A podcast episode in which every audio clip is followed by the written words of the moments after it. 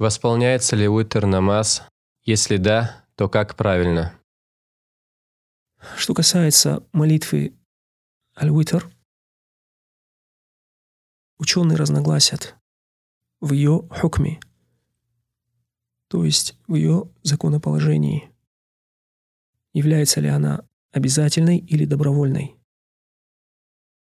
Мы знаем, что в этом вопросе есть три мнения – Первое мнение – это мнение большинства ученых, что она является добровольной, суннам аккада, то есть крепкой сунной.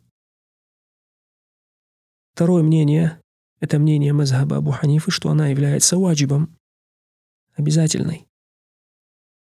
И третье мнение – это то, которое избрал шейх Алислам ибн Таймия, что она является обязательной для чтецов Корана, то есть тех, кто выучил Коран – и является сунной для всех остальных, обязательной для часов и сунной для всех остальных. Поэтому эти три мнения имеют место. Те, которые говорят, что это является обязательным, конечно же, они восполняют ее. Конечно же, они ее восполняют, если ее не совершили вовремя. А время молитвы Уитер – это после ночной молитвы до утренней. После ночной до утренней молитвы – это время молитвы Аль-Витр. Те же, кто говорит, что это является добровольной молитвой, они не обязывают ее восполнять, потому что в основе она является добровольной, и то, что в основе является добровольной, не может стать обязательной в восполнении. Это и так понятно. Однако, если кто-то восполнил, то нет ничего страшного, как Иногда пророк сам восполнял некоторые сунны, в которых нет разногласия, что это сунна. То есть некоторые сунны, как, например, сунна после обеденного намаза, иногда он ее восполнял.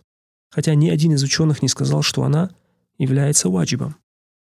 Поэтому то, что касается добровольных молитв, человек может восполнять, а может не восполнять, это возвращается к нему.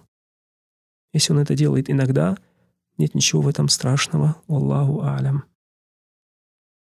Там в этом вопросе, по-моему, два вопроса, да, и как ее совершать или... Если да, то как правильно восполнять ее? А, если да, то как правильно? Как говорят ученые, аль-када у мислюль ада. Аль-када мислюль ада. То есть совершают ее так же, как совершают ее в ее время. Однако, что касается уитра, здесь есть отличие. Здесь есть отличие, потому что уитр – это нечетная молитва ночи, в то время как нечетной молитвой дня является аль-магриб. Нечетной молитвой дня является магриб. Поэтому некоторые ученые сказали, когда ты возмещаешь уитр, то ты не можешь ее делать уже нечетной.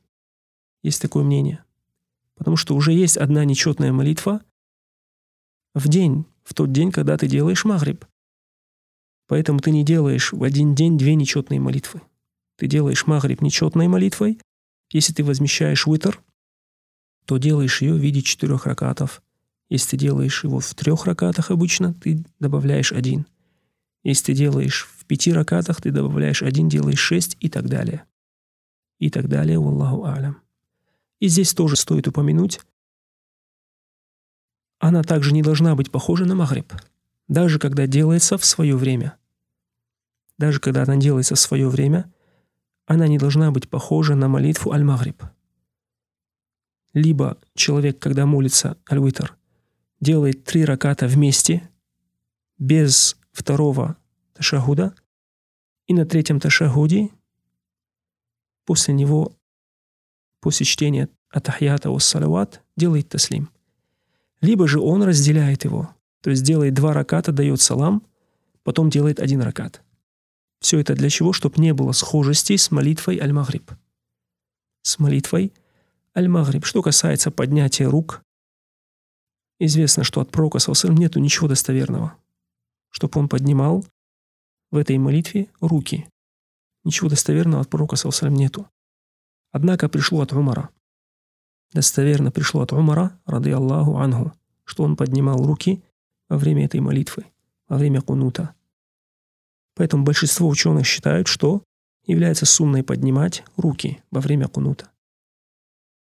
И мы знаем, что Мазхаб Абу Ханифа считает, что это не является сунной, потому что от пророка, саллаху ничего нету достоверного.